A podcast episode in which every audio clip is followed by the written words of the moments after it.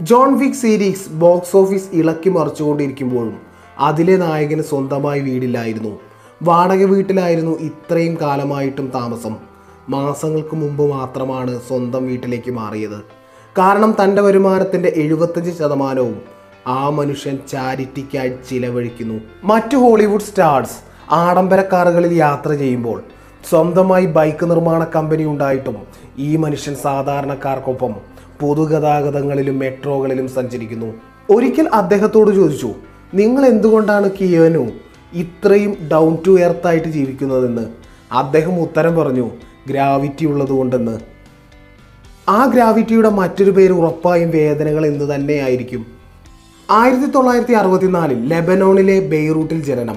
പിതാവിനെ കൊണ്ടുപോകാൻ വീട്ടിലേക്ക് ഇടയ്ക്കിടെ പോലീസ് വരുമായിരുന്നു. കാരണം അയാളൊരു ഡ്രഗ് ഡീലറായിരുന്നു അതേ തുടർന്നുള്ള കലഹത്തെ തുടർന്ന് അവസാനം തന്റെ മൂന്നാമത്തെ വയസ്സിൽ പിതാവ് ഇവരെ ഉപേക്ഷിച്ചു പോയി. ശേഷം സിഡ്നിയിലേക്ക് ആ കുടുംബം താമസം മാറി. കോസ്റ്റ്യൂം ഡിസൈനറായ മാതാവ് പല പല വിവാഹങ്ങൾ കഴിച്ചു. തുടർന്ന് പല പല സ്ഥലങ്ങളിലേക്കും ആ കുടുംബം അങ്ങനെ യാത്ര ചെയ്ത് താമസിച്ചു. അതുകൊണ്ട് തന്നെ ഇവന്റെ സ്കൂൾ പഠനം പല പല സ്ഥലങ്ങളിലായിരുന്നു. അവസാനമായി കിയാനു തന്റെ പിതാവിനെ കണ്ടത് തന്റെ പതിമൂന്നാം വയസ്സിലാണ്. പിന്നീട് ആ മുഖം ഓർമ്മകളായി മാത്രം ഒതുങ്ങി. ചെറുപ്പത്തിൽ അവന് സുഹൃത്തുക്കൾ ആരും ഉണ്ടായിരുന്നില്ല. എങ്ങനെയാണ് സുഹൃത്തുക്കൾ ഉണ്ടാവുക? കാരണം സ്ഥിരമായ ഒരു ഇരിപ്പിടം വേണ്ടേ?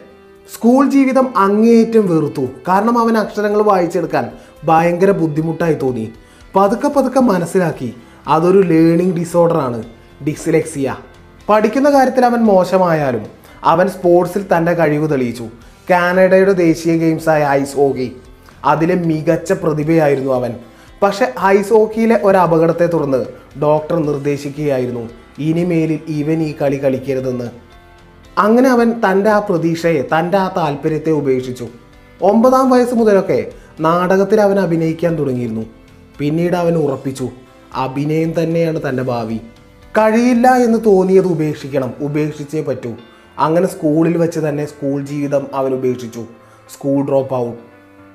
American step ഫാദറിന്റെ സഹായത്തോടുകൂടി അമേരിക്കയിലേക്ക് വന്ന് മ്യൂസിക് ബാൻഡ് നാടകങ്ങൾ സീരിയലുകൾ ഷോർട്ട് ഫിലിം തുടങ്ങി സിനിമയിലെ ചെറിയ ചെറിയ വേഷങ്ങളിലൂടെയൊക്കെ മുഖം കാണിച്ചു.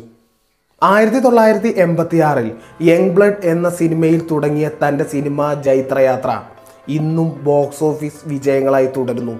അഭിനയിച്ച പല സിനിമകളിലും തന്റെ പ്രതിഫലം ആ മനുഷ്യൻ വേണ്ട എന്ന് വെച്ചു. തന്റെ സഹോദരിയുടെ ക്യാൻസർ അതിനെ തുടർന്നുള്ള മനോവിഷമം ആ വിഷമം കൊണ്ട് മാത്രം ഹിറ്റാവേണ്ടിയിരുന്ന പല സിനിമകളും ആ മനുഷ്യൻ ഉപേക്ഷിച്ചു.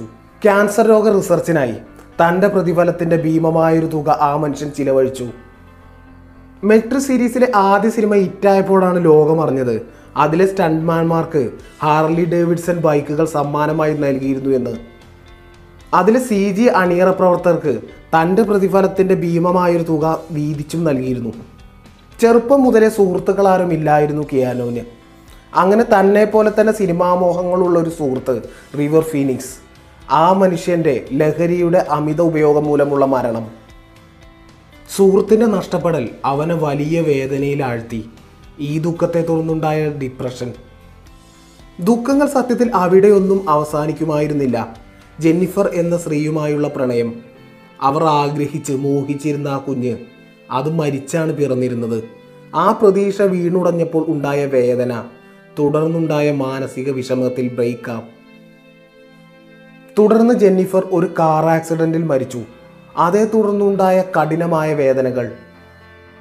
ജോൺ വീക്ക് അയാൾ തന്റെ പ്രണയിനി മരിക്കുന്നതിന് മുമ്പ് സമ്മാനിച്ച ആ നായക്കുട്ടി അതിനോടുള്ള സ്നേഹത്താൽ പഴയ ഓർമ്മകളാൽ ഏകാന്തനായി അലഞ്ഞ പോലെ അതിലെ നായകനും ഏകാന്തനായി സമയം തള്ളി നീക്കി.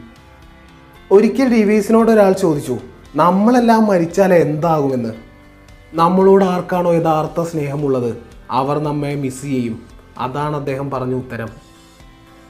വലിയ ആൾക്കൂട്ടമുള്ള ഒരു പാർക്കിൽ ശാന്തമായി ഒരു മൂലക്കിരുന്ന് സാൻഡ്വിച്ച് കഴിക്കാൻ ധൈര്യമുള്ള സ്റ്റാർ മറ്റു സെലിബ്രിറ്റികളെല്ലാം സ്വന്തം പേര് വെച്ച് ചാരിറ്റി ചെയ്യുമ്പോൾ സ്വന്തം പേര് പോലും വേണ്ട എന്ന് വെച്ച് ഒരു ചാരിറ്റബിൾ ട്രസ്റ്റ് ഉണ്ടാക്കി അതുമൂലം ലോകം മുഴുവൻ സാന്ത്വനം നൽകുന്നു ഈ മനുഷ്യൻ.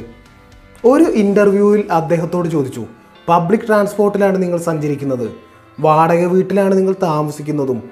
നിങ്ങൾ ദാനം ചെയ്ത് നിങ്ങളുടെ കയ്യിലെ പണം മുഴുവൻ കളയുന്നു. നിങ്ങൾക്ക് പണം സേവ് ചെയ്യണം എന്നുള്ള ചിന്തയില്ലേ എന്ന്. അതിന് അദ്ദേഹം ഉത്തരം പറഞ്ഞു. നമ്മുടെ അടുത്തുള്ള സ്വന്തങ്ങൾ മാത്രമാണ്. ലൈഫ് ലോങ് നമ്മുടെ ഒപ്പം ഉണ്ടാവൂ. പണമാണോ ബന്ധങ്ങളാണോ വലുത്? എന്ന ചോദ്യത്തിന് തീർച്ചയായും ആ ബന്ധങ്ങൾ നഷ്ടപ്പെട്ട ഒരാൾക്കേ ഉത്തരം പറയാൻ കഴിയൂ. ഇന്ന് അദ്ദേഹത്തിന്റെ പണത്താൽ ആശ്വാസമുണ്ടാകുന്ന ജീവിതം സുഗമമാകുന്ന ആ പുഞ്ചിരിക്ക് പകരം പുഞ്ചിരി നൽകുന്ന എല്ലാവരും അദ്ദേഹത്തിന്റെ ബന്ധങ്ങൾ തന്നെയാണ്. ജീവിതം പലപ്പോഴും നിങ്ങൾക്ക് മുകളിൽ തീക്കനൽ കോരിയിടുമ്പോഴും ആ കനലിൽ നിങ്ങൾ വെന്തുരുകുമ്പോഴും ആ ഉരുകൽ നിങ്ങളുടെ ചുറ്റുമുള്ള ജീവിതങ്ങൾക്ക് വസന്തം വിതറാനാകും. അതായിരിക്കും നിങ്ങളുടെ നിയോഗവും. It's me M K Jayadev